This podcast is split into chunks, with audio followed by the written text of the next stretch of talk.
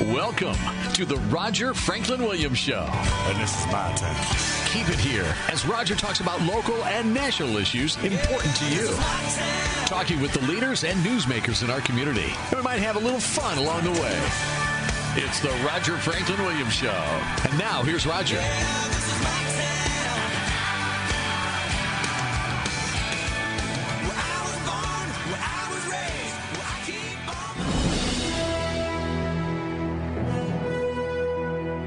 Welcome to the Roger Franklin Williams Show, a program that's dedicated to protecting, preserving, and defending America's founding traditions God, family, country. It's great to be with you today. It's always great to get together every week. A few minutes we have to talk about the issues that affect us in our community, our state, and our nation. And of course, on our program, the Roger Franklin Williams Show, we do that from a perspective that honors America's founding traditions of God, family, country. Have a very special show today. It's our annual tribute to Veterans Day, and we have an outstanding guest, and we'll get right into introducing him right now. And we're pleased to be joined by a true American hero, Mr. Earl Shaw. He's a 91 year old veteran of World War II. He saw extensive duty in the Pacific for the United States Navy, serving on the USS Sea Dragon in the U.S. Naval submarine service, saw extensive combat, and served in uh, various was posts such as uh, Midway Island. He was at Iwo Jima, Saipan, Guam, and he participated in the Battle of Leyte Gulf. And we're very pleased to be joined by Mr. Earl Shaw on the Roger Franklin Williams Show today. Thank you for joining us. Thank you for in having me today. Appreciate it very much. And of course, Mr. Shaw's son, good friend Dave Shaw is here in the studio with us as well. We may even hear from him before the, the show's over. But no, um, Mr. Shaw, why don't you start? And, you know, the World War II was one of the most dramatic events, not only in American history, I would say in world history. You know, it was uh, initiated by the attack Correct. in Pearl Harbor by Japan, and that literally changed America, and it uh, really changed, uh, galvanized an entire generation of Americans. Can you tell us? Why don't we start first of all? What, what were you doing? What was your life like uh, on December seventh, nineteen forty-one, when when we were attacked by Japan? On December the 7th, 1941, I was a sophomore in high school, and the kids on my block with me, we were playing basketball on the football practice field when they bombed and somebody came over and told us we all quit immediately and went home turned the radios on to listen to it so that's how i first became aware of it was the very day and a few hours after it happened Now, at that point, in the, you, you, as I understand, as I know, chose to join the U.S. military, the Navy, when you were just 17. Can you talk about from the period of that day, that fateful day, and December 7th, and, and your life uh, until you actually graduated from high school and, and joined the Navy? Well- what, what led you to want to get out there and be part of the, the war effort? Well, at that time when the war was going on, all my friends, all my guys, and the people in my town, it was no number one on everybody's mind, and uh, everybody was joining the service or being drafted, and the war effort was going full blast, and all my friends that were old enough were were volunteering and were being drafted, and when I graduated from high school, uh, two weeks later, I graduated in May of uh, 43. Two weeks later, I turned 17 years old. Two weeks after that, I joined the Navy. So I'm in my hometown. I was born and raised in the southwestern part of Virginia, and all my buddies were going, and so I joined up. And I didn't get in immediately because I was just 17 years old, and it took a little time to get my mother to agree to sign up to let me go. But anyway, during the summer, a little bit later, she agreed to sign and let me go. So I went into service in the summer of 43, late summer of 43, went to boot camp in Great Lakes, Florida. And from there, I was selected and sent to Navy Electrical School at Iowa State College in Ames, Iowa. And uh, after that, uh, our room, we stayed right on the campus in the dormitory. And my roommate was from Brooklyn, Brockton, Brookline, Mass. And uh, he was wanting submarine service, So in electrical school, they started calling for volunteers to join the submarine service, and they, had to go take a physical. My roommate Robert Dillon, he joined. He he went the first time, didn't pass the physical. Made another call, went the second time. Three times he went and could not pass the physical. And all the time he was after me to join and go with him.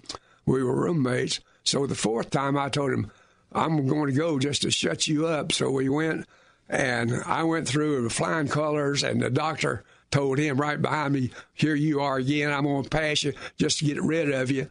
And they're going to flunk you out at New London, Connecticut anyway. And so we both went to New London submarine school and he passed the physical up there and went in there, and he he got his wish. He got home for another three months, you know, and then we. When we graduated from submarine school in New London, Connecticut, we got on a 1920 troop train. Took us five days to get to Vallejo, California. No showers, nothing. All you do was just wash your face and cross country. No stops. You could not get off the train or anything. Got in Vallejo, California on the bay at about six o'clock one morning. We all got showers, was escorted to a barracks, got bunks, and boy was showering stretched out for the first time in over a week. In about 30 minutes, my name was called over the loudspeaker to report to a certain building. So I got back up and dressed again, walked down to the building, and uh, the guy said, "Go in there and speak to that engineering officer." And I went in there and he was an engineering officer on a submarine, and he interviewed me. He said, "Go get your sea bag and get all your gear and report to that boat down there." And so I went and got my stuff and went down and went on board the boat. By noon, I was going underneath the Golden Gate Bridge almost on the way to Pacific. So that's the way I got oh, in. That's amazing. that, a great story. Friends, we're listening to the Roger Franklin Williams Show tribute to Veterans Day. We're pleased to be joined by Mr. Earl Shaw. He's a 91 year old veteran of the United States Navy. He stir- served extensively in the Pacific in naval combat during World War II, mostly aboard the USS Sea Dragon SS 194, which is a submarine. He served in the submarine service of the United States Navy. It, very interesting. Uh, it's great to get these uh, great real world insights of what it was really like to to, to be a, a young man and also to be a, um, a soldier and, and, a sailor during World War II. Now, as I said uh, earlier, Mr. Shaw, you, your service took you to some of the hottest spots of the Pacific, the, to Midway Island, to Iwo Jima, Saipan, Guam. But it also, you were involved in, you know, in the Battle of Leyte Gulf, which, of course, is one of the most famed naval battles in, in U.S. history. Literally, there's a, an outstanding movie in harm's way that documents that battle. Can you just share with us right now about about the Battle of Leyte Gulf and, and your participation there? We um, we left Pearl Harbor going on war patrol, and we went through Saipan and refueled, and then went out in the Pacific. And we were out in the Pacific, and of course, submarine service. You're submerged during the daytime, and then you surface at night to recharge the batteries and all. And I'll never forget it. One particular instant was one of the most important in my career. We were out on war patrol, and I was in the control room and the executive office. This is at nighttime, and we were on the surface. And the executive officer came out of the control radio room, Shack, and laughing, and he said, "You'll never believe what I just got word of." And I, we all was three or four of us standing there. And we said, What? And he says, They invaded the island of Leyte this morning. He said, We just left from there last night. So we were on patrol and reconnaissance right on the shore of Leyte Island and didn't know it, you know. So we all, that was big news to us. And so um, later on, after a while, during the Battle of Leyte Gulf, which was a week or so later, Bull Halsey's famous sea battle there, one of the largest in naval history up until that time. We hit a cruiser, got a hit on a cruiser and a hit on an aircraft carrier, Japanese, and they turned back. So we, the boat, actually prevented those two craft uh, warships from entering in and, and helping the existing Japanese during the Battle of Leyte Gulf. So that was quite interesting. And then a little bit later, excuse me, a little bit later, we were still had just submerged one morning, early one morning, and uh, picked up a convoy of Japanese ships headed our way. There were three Japanese ships and three destroyer escorts in that convoy. And so the skipper, uh, by the way, the skipper was from Melbourne, Captain Ashley, was Annapolis graduate.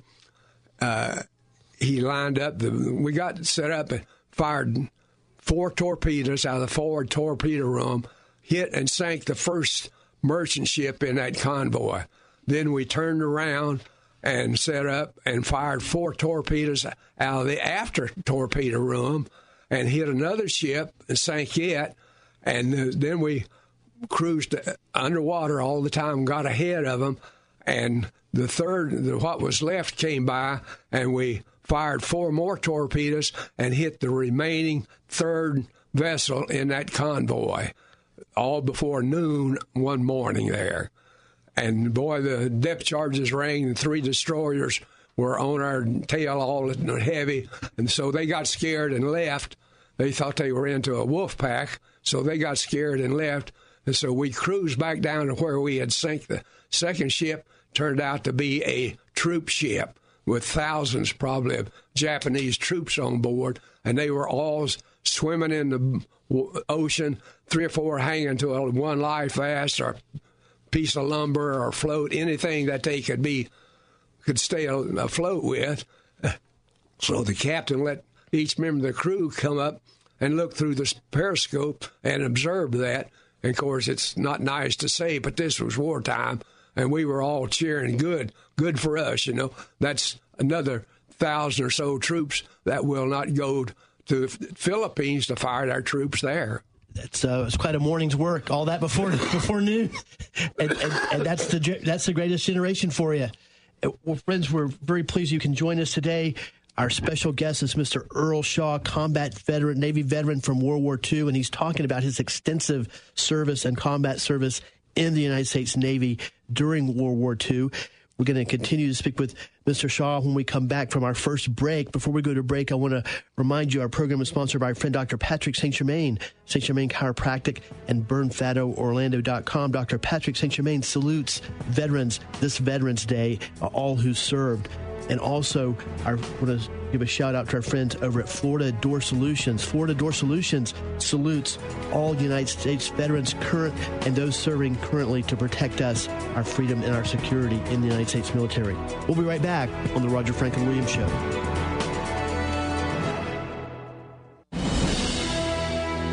Welcome back to the Roger Franklin Williams Show, and welcome back to the Roger Franklin Williams annual tribute to Veterans Day. The program where we honor those who served, put their lives on the line to protect our freedom and security. We're pleased to be joined by a true American hero, Mr. Earl Shaw. He's a 91 year old Winter Park resident, Maitland Winter Park resident, and he served in the United States Navy and saw extensive naval combat during World War II in the submarine service of the United States Navy. He was aboard the USS Sea Dragon, SS 194 which is a submarine. He served in on Midway Island. He served at the Battle of Iwo Jima. He was on Saipan um, and Guam. He was on the coast of Tokyo. And of course, we just heard about his account of his combat experience in the Battle of Leyte Gulf. And before we move on from that, you, know, I do want to you know, share, of course, the Battle of Leyte Gulf was back when um, our our forces, you know, led by the Navy, went back to retake the Philippines after you know, uh, MacArthur had, had, to, and our forces had had to abandon the Philippines early in the war. And of course, as we said before, one of the major battles, not just naval battles, not just in World War II, but in United States naval history. But now, uh, Mr. Shaw, can we pick it up there, and let's go uh, after the, that dramatic battle of Leyte Gulf. Your incredible service there, you um, you know, doing serious damage to the Japanese Navy all before 12 noon one morning. Um, you went on over to Midway Island. Why don't you share about those experiences? When we when we left Leyte, and I might add that Captain Ashley, again, who was from Melbourne, was awarded the Navy Cross for his participation in the invasion and fighting of the Philippines. And a lot of the officers, several of the officers awarded Navy uh, Bronze Silver Stars or something like that. But after we left there, we went to the island of Midway for rest and recuperation, and we were there about two to three weeks. And as is common in the submarine service, you go on war patrol and then you go somewhere for two or three weeks rest and recuperation, and a relief crew works over the boat and takes over anything that has to be done. So we went first to Midway Island, and in the fall, in the Thanksgiving of seven, uh, Thanksgiving of 1944 was spent on Midway Island, and we had a f- fabulous dinner. The submarine service always had the best food and everything. Then we left Midway after that, and we patrolled up and down uh, the coast of Japan and all. And uh, I spent uh, the boat spent uh, Christmas of 1944 right outside Tokyo Bay, r- radioing back troop movements, ship movements, and reconnaissance and stuff like that.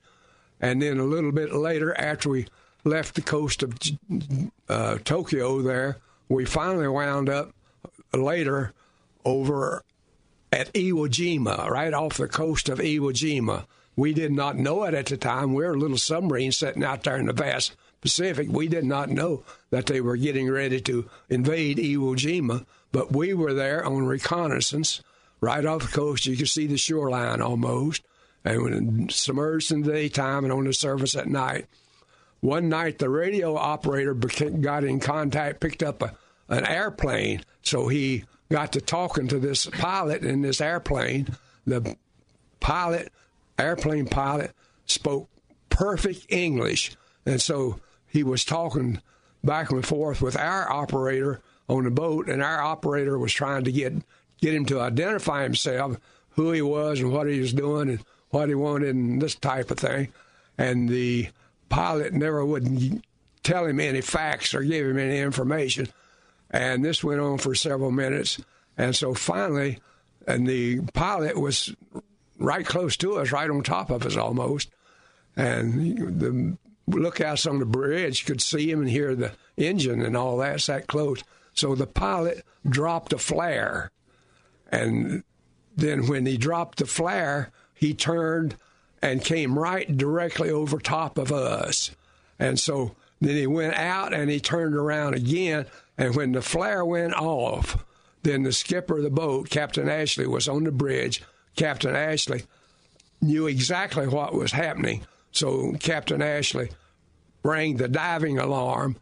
And, and when the flare went off, with a pilot on the opposite side of the boat had us silhouetted against the flare so he could see us just like daytime.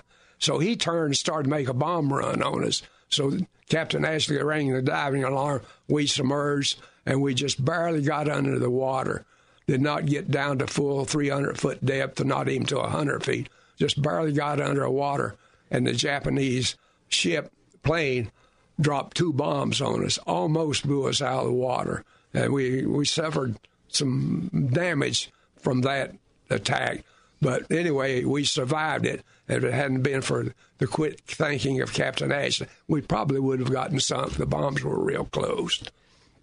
Another amazing story. We're speaking with Mr. Earl Shaw. He's talking about his extensive U.S. naval combat service during World War II aboard the USS Sea Dragon SS 194 submarine.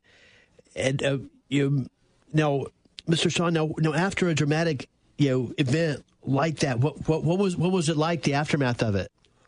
Well, it you didn't feel very good because you came pretty close to being blasted out of the water, so everybody was real uneasy. But after a while, a few hours or a day or so, uh, you got back over it and you got in the normal patrol routine and looking for ships and Japanese ships to sink and that type of thing. But the dramatic effect of that Japanese pilot speaking excellent English was something, you know, that was to talk about on the boat there. probably gave, gave you one, one more thing to, to think about. um, now, can you talk about? You said that you were over literally off the coast, right off the coast of Tokyo, uh, during you know, some of the, the most intense fighting of, of World War II in the Pacific. Can you can you talk about just the feeling of, of kind of being that far away from home and, and being that close to to the enemy homeland? When we were off the coast of Tokyo, we were at that time the war was beginning to drag down because the Japs did not have many ships left in the ocean to be sunk by submarines. There were still some, but our primary purpose at that time, that patrol, was being on lifeguard duty for the B 29s that were bombing Japan, flying out of uh, Tinian Island uh, south of Saipan, and they were on their bombing runs. And a lot of submarines were in the area to pick up downed American pilots that were shot down and in the ocean. So they were a lot of them were picked up. Hundreds of them were saved by the submarines there. So we were right off the coast of Japan for a good while, and they had we had to be on the surface during the daytime when the planes came over, so they could make radio contact with us and we could talk to them. And if they got shot down, we had to be on the surface in the daytime to go pick them up. And that was a no no for any submarine to be on the surface at daytime. And while we were right off the surface of Japan so much, they had these real small surface craft that would carry 10 or 12 depth charges.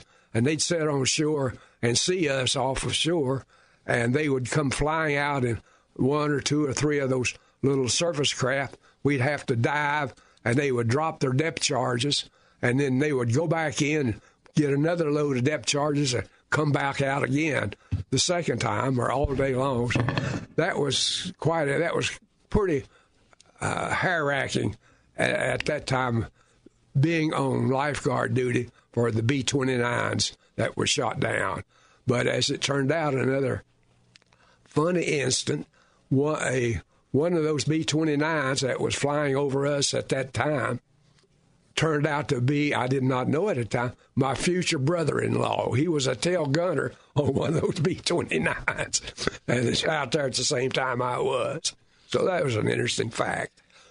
And one of the things about World War II, I've learned from you know, talking to my father, was there's so many uh, just slice of life experiences, just like you're telling us, that you would never really have encountered in life if it wasn't for this monumental war effort going on. And friends, you're listening to the Roger Franklin Williams annual tribute to Veterans Day, and right now we're speaking with American hero Earl Shaw, 91 year old naval veteran of World War II, where he saw extensive naval combat aboard the USS Sea Dragon submarine SS 194. And before we go to break, well, we got about two minutes before we go to break. Um, why don't you just share, you know, talking about the, the real world, back to the real world aspect of World War II. And of course, it wasn't all, all combat and fighting. And you, know, you had these rest and rec- recuperation uh, stints, if you will. Just tell us a little bit about, about that. Because I remember one of the things memories my father used to share with me was he said there was there was quite a bit of fun that was had too, and he was over on Guam actually. Yes, that's right. Well, normal procedure in a submarine was on war patrol, and one time we were out 63 days and never saw the we. I never saw the sun. But when the war patrol ended, you would go to some place for two or three weeks rest and recuperation. And the places that I visited were Midway Island, which was fanatic, was fantastic. And I was also at Saipan, Saipan and at Guam and at Pearl Harbor a couple of times. So they were, when you go there, it was just like you were on vacation. And we had two weeks in the Royal Hawaiian Hotel one time, and right on Waikiki Beach, with the grass skirts and all the rest. So you couldn't beat that. But life was pleasant and wonderful when you came in off of patrol. You had the best food available, fresh oranges and fresh fruit and everything. That was outstanding for the submarine service. And uh, every time you went into a, a place, why, uh, you always experienced something. One time we were, and when the time we were in Saipan, tied up to a submarine tender, and they showed a big movie on top of the deck of the tender. We were up there watching that, and at that time, it was an early part before we went to Leyte. The island was not secured yet. They're still fighting in the mountains, and a Jap soldier came down out of the mountains, fired a rifle shot, went through the screen on the car on the submarine tender. So we all kind of scattered, and we didn't watch any more movies at night after that. you know, that's a, a, a, great story, and, and, it just shows the uh, the, the level. You, you, can never be too secure. You know, no, no matter you know, even a seemingly calm period, there's always the threat, literally, of, of dying at, at every single moment. And friends, we're get some real insight into what it's like to be in a combat situation in the United States Navy. Well, friends, we're going to go to another break right now. When we come back, we'll continue our tribute to Veterans Day on the Roger Franklin Williams Show with Mr. Earl Shaw, naval veteran of World War II. We'll be right back.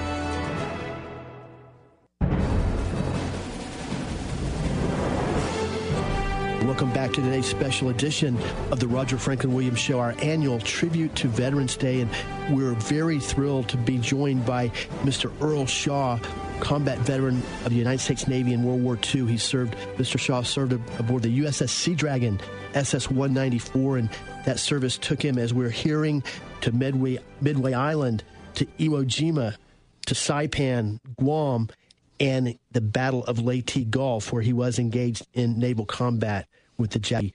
We're hearing all about it today on the Roger Franklin Williams Show. Great history, great real world insight into what life was like for the greatest generation, especially those serving in harm's way. Also, we're pleased to be joined by David Shaw, Mr. Shaw's son. We might hear from Dave in a few minutes as well. And of course, we're very pleased that we have a special producer on our show today, Pete Paquette, operations manager of our whole operation here at Salem Media Group Orlando. Pete, thank you for you doing double duty here helping us today. Didn't want to miss the show. Now, um, we're also hearing that Pete and Mr. Shaw have a connection. Mr. Shaw went to uh, preparatory school, you know, at Iowa State University, electrical school, and of course, Pete uh, is is from Iowa as well. Yeah, w- right. would you identify yourself as a cyclone, actually? Oh,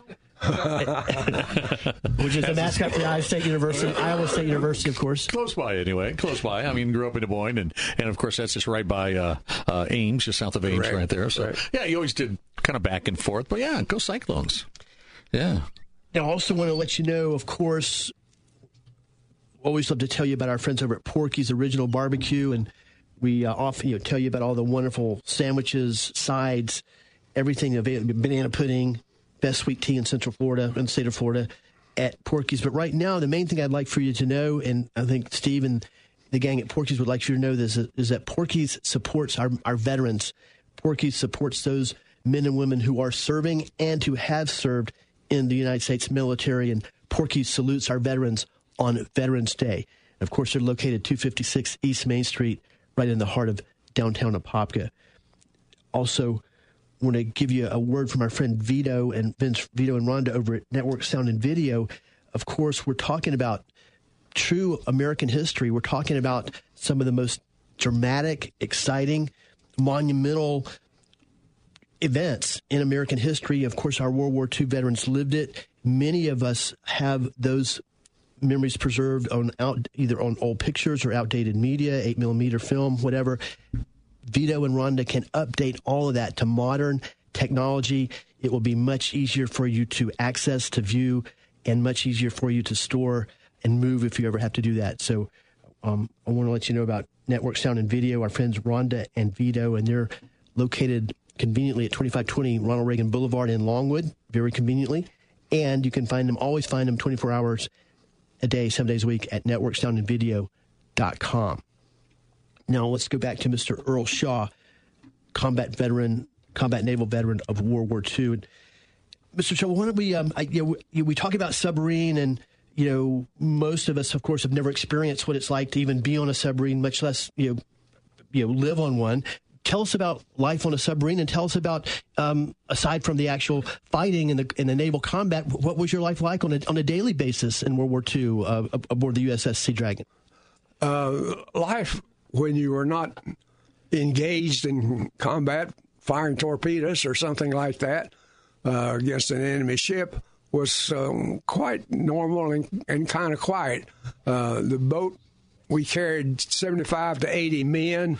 The living quarters and the whole boat was was real small for that number of men to live there. We had a two cooks on there, a galley, and the food was absolutely wonderful. When we would leave port, going on war patrol, while there was food stuck everywhere you could stick a can of pork and beans, all the rafters and the joists and everything. And we had a freezer on there that would carry so much meat, so we had frozen meat. And the big thing on the submarine was the ice cream machine. It went 24 hours a day, so we had ice cream 24 hours a day. The meals were exceptionally. We always had good food and uh, good pies and pastries and and that. And of course, we had to eat in shifts. And the the um, dining room, the compartment that we ate in, wasn't no more than about 15 by 15 feet. And I think there was four little tables crammed right together for the crew to sit at. And so we ate in ships.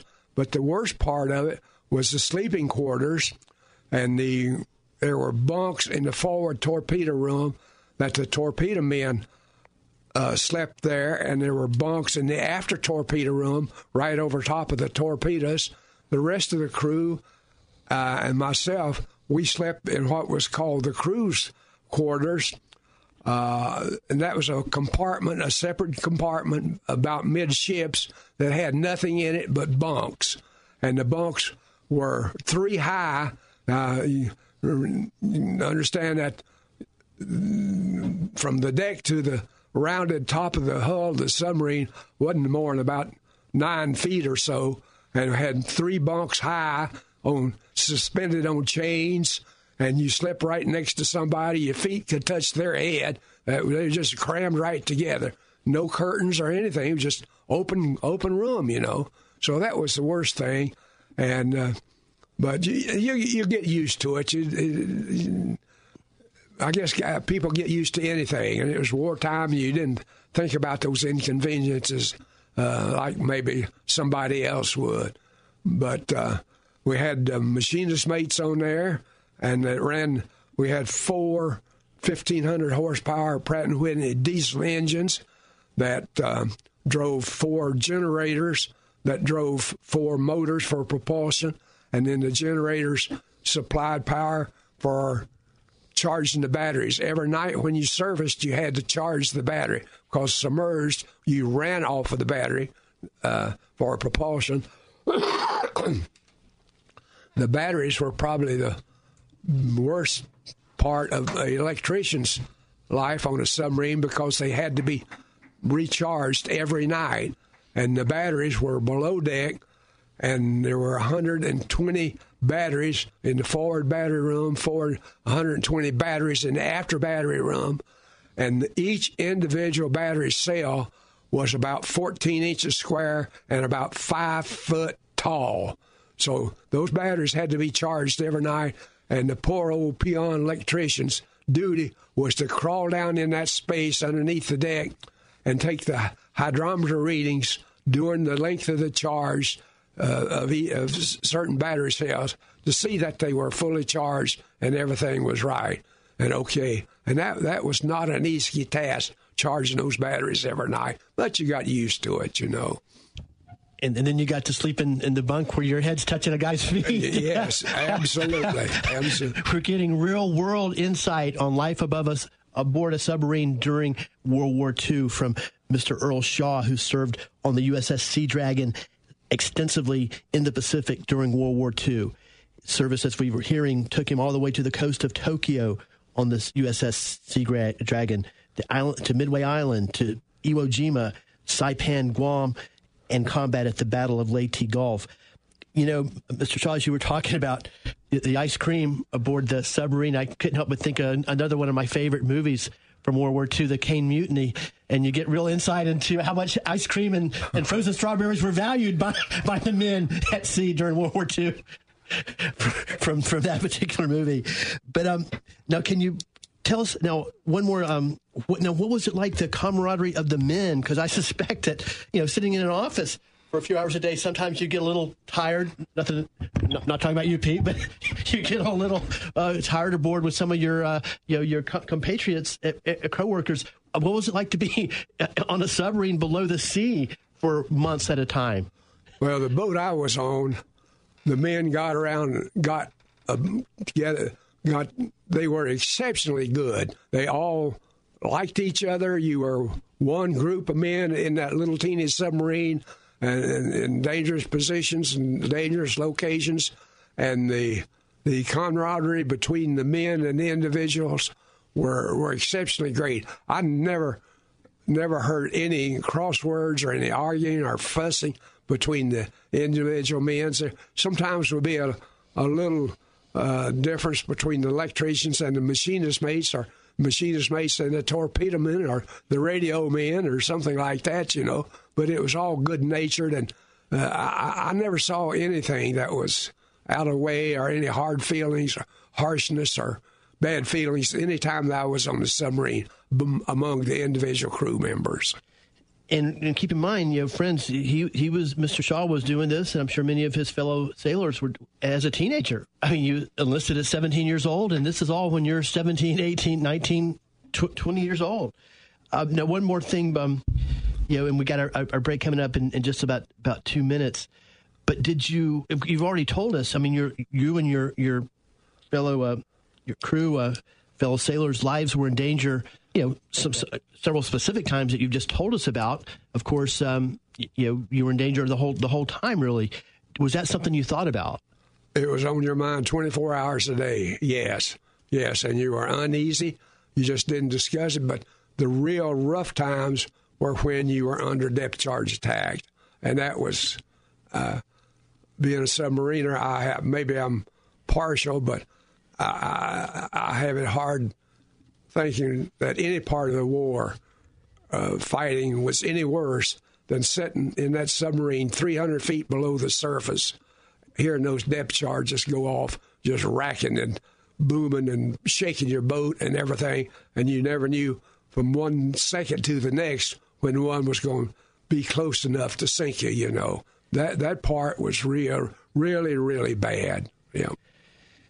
Friends, we're hearing real world insights from World War II from our friend, 91 year old veteran, naval veteran Earl Shaw, a true U.S. hero, United States hero. He served, as we're hearing, on the USS Sea Dragon extensively during World War II, saw extensive combat on the Sea Dragon during World War II, and he was posted at various places, served at various places, including right off the coast of Tokyo in the Pacific. We're going to go to a break in just a moment. When we come back, we'll continue on today's special edition of the Roger Franklin Williams Show, our annual tribute to Veterans Day with our featured guest, Navy veteran, Navy combat veteran, Earl Shaw. We'll be right back.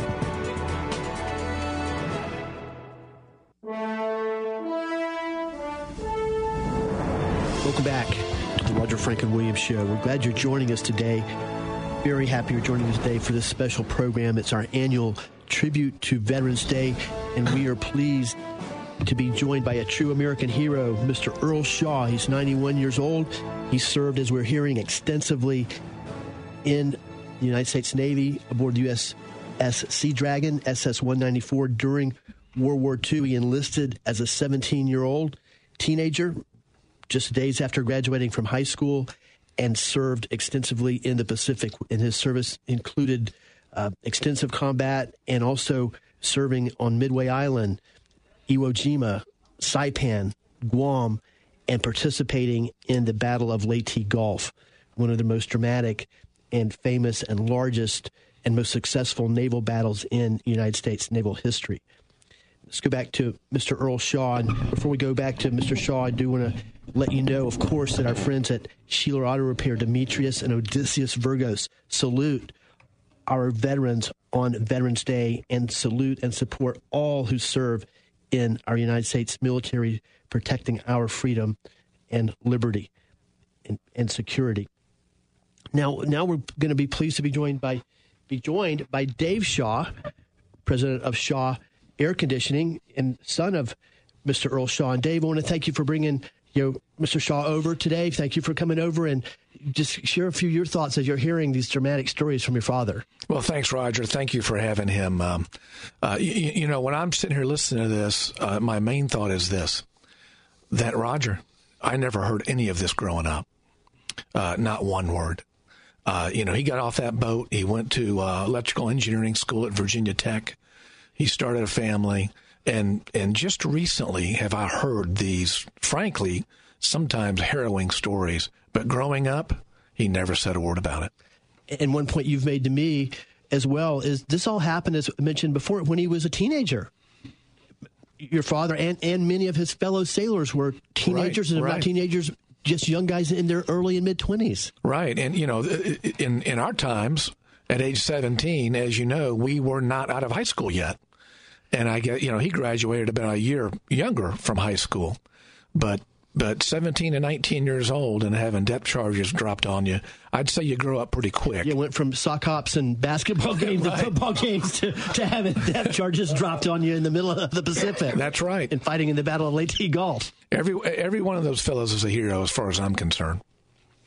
No, let's. No, I would like to skip ahead just a little bit eh, because I, I I'm very curious about this and once again, it's part of the characteristics of the greatest generation and the greatest generation wasn't just World War II. Of course, I think that was one of the things that really molded and and and and, and crafted the character of the greatest generation, along with the Great Depression, of course, uh, which immediately preceded it. But also, this generation came home and helped to build the strongest economy in world history to that point, and build a, a country that was you know a, a, the most free and uh, country in the history of the world, prosperous and, and generous.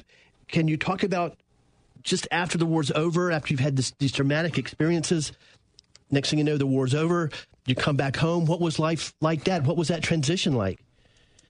Well, back then, when the war was over, at that time, we didn't think much about it. It's just normal, routine life, you know, and it wasn't wasn't no great big deal. But thousands of other servicemen like me went back to college on the GI Bill. And I chose, I went to Virginia Tech up in Virginia because I born and raised in Western Virginia. Uh, went to Virginia Tech and got a degree in electrical engineering. And uh, we stayed up there in Virginia. I worked for about 12 years with the power company till um, three kids, four kids were born. And then we decided to come to Florida. So I came to Florida, and we've been living in Winter Park for 54 years and it was one of the best decisions I ever made in my life. And all four of my kids uh, graduated from Winter Park High School. All four of the kids and 11 grandkids still live right here in town. And I'm, I'm blessed. I'm one, one of the luckiest guys in the world, you know. And so when we moved to Florida, first came down here, I worked for six years at the Cape, all doing the Apollo program. And then when they phased out the phased down and phased out the Apollo program after six years. The subcontract, I worked for Dow Chemical there, who had an engineering and construction contract with Cape. And so when that was over, Dow lost the contract, and I wound up at Disney. And so then I worked with Disney, and I uh, retired from Disney as manager of energy systems, you know, and still live in Winter Park, right where we were 54 years ago. So, so life has been great to me, and I am thankful and been blessed and just extremely lucky. I have a wonderful family and all good kids and everything. So blessed. Thank you for being here to share with us. And the one point I would make about the, the greatest generation, you know, it's as I observe and um, their lives, it seems like they were, you know, once they came home from the war, were very focused and, you know, just kind of picked right up and, you know, just begin to contribute to the economy, to society, to the community um, in very positive ways as well. Um, now, now I would like to go back, take a step back. Mr. Sean Fringe, you're listening to the Roger Franklin Williams Show annual tribute to Veterans Day. Pete Paquette is our producer. We're joined by American hero Mr. Earl Shaw, a 91 year old naval veteran of World War II. He served in extensive combat on the USS Sea Dragon in the Naval Submarine Service, and his son Dave Shaw is here joining us as well, president, founder, and president of Shaw Air Conditioning. You told us that that you're you know near the end of your run, if you will, on the Sea Dragon. Um, you know, they, they the, the Navy uh, you know ex- took the Sea Dragon into, into, dry dock near the end of the war and, and examined it and and found that you'd had gone through such extensive service and combat that it was no longer seaworthy. Can you tell us a little bit about that? When we came in off of the War Patrol, that was primarily up and down. A lot of it was up and down the coast of Japan, lifeguard duty, and took some many depth charge attacks. Then we went to the island of Guam for rest and recuperation. We were supposed to be in Guam for two or three weeks before we went out again. We did leave the boat for two or three days, and then the rest, the re- re- relief crew took over the boat, and they came back with a report that the boat was damaged so bad that it needed to go back to Pearl Harbor and go in dry dock. That they didn't feel like they could do the repairs and, and do the inspections like should be done. So we left left Guam, went back to Pearl Harbor, put the boat in dry dock. We went to the Royal Hawaiian Hotel on Waikiki Beach, and the relief crew and naval engineers took over. And the skipper came down to the hotel. The enlisted men and the officers stayed at different locations. The skipper came down to the Royal Hawaiian Hotel one morning, and he said, "You guys need to go out there and look at your boat." And so I didn't go, but some of them did, and they said the boat looked like a washboard. It was just rippled like a washboard from depth charges. So the final diagnosis by the relief crew in Pearl Harbor was that the boat was not good enough shape and could not be repaired to go back on any more war patrols. This was right at the end of the war, anyway, uh, during uh, the waning days of the war. There wasn't much out there for a submarine to do by that time, anyway. And so we stayed in Honolulu for, for a while, for a month or two, I guess, uh, training aviators and other sailors, service craft in war maneuvers, training exercises for a couple of months. Then we came back to the States and we came back to San Francisco and we went to Monterey for a few days, went through the canal, went to back up the coast, got went to Guantanamo Bay, got back to Key West, and so we, the boat was at Key West when the war ended, and so we were lucky. We we made it through it and got back and everything. We took the boat from Key West, took it to Boston, went in the Naval Yard at Boston, and decommissioned the boat in Boston Naval Yard, and that was the end. And I was an electrician, and the war was over, and people were getting discharged right and left. But I was an electrician, and electricians in the submarine service were frozen because of the shortage. So I had to go back to New London. I got put on another boat, the USS Clamagore, which is now at Patriots Point in Charleston, South Carolina, as a tourist attraction. I rode that boat to Key West, and then I got discharged in Key West then. And what, how old were you then? Well, 17, 19, 19 or 20. I'd have to stop and count it up. 19 or 20 from Midway Island, Iwo Jima, the Battle of Leyte Gulf, Saipan, Guam, coast of Japan, uh, all within the from the ages of about 17 to 20 years old. 20. That's uh, the, another example. That's example why these guys are the greatest generation. Well, Mr. Shaw, it's been great to have you join us today. Thank you for sharing your historic accounts of your service. Uh, thank you for your service and, and all that the sacrifice that you and your, your fellow sailors and soldiers made so that we can have lives of, of freedom. Thank you very much. I appreciate it. Dave, thanks for bringing your dad over. Thank you for being here. You bet. Roger, it's been a, a joy to listen to all these stories and uh, pretty amazing. Uh, and finally, he's able to tell them. Um, and um, you know, just uh, this, yeah, these folks have a certain humility about them that that is so impressive.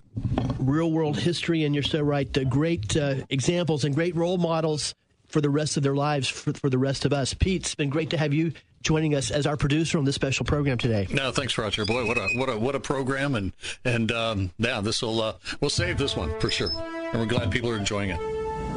Friends, I want to thank you for joining us, and as we sign off today, of course, thank Mr. Shaw again, Dave Shaw, Pete, and thank all who serve, have served, and are serving now in our United States military to protect our freedom and security, that we can live lives of freedom, comfort, and security. That's it for our program today. Have a great day and have a great Veterans Day.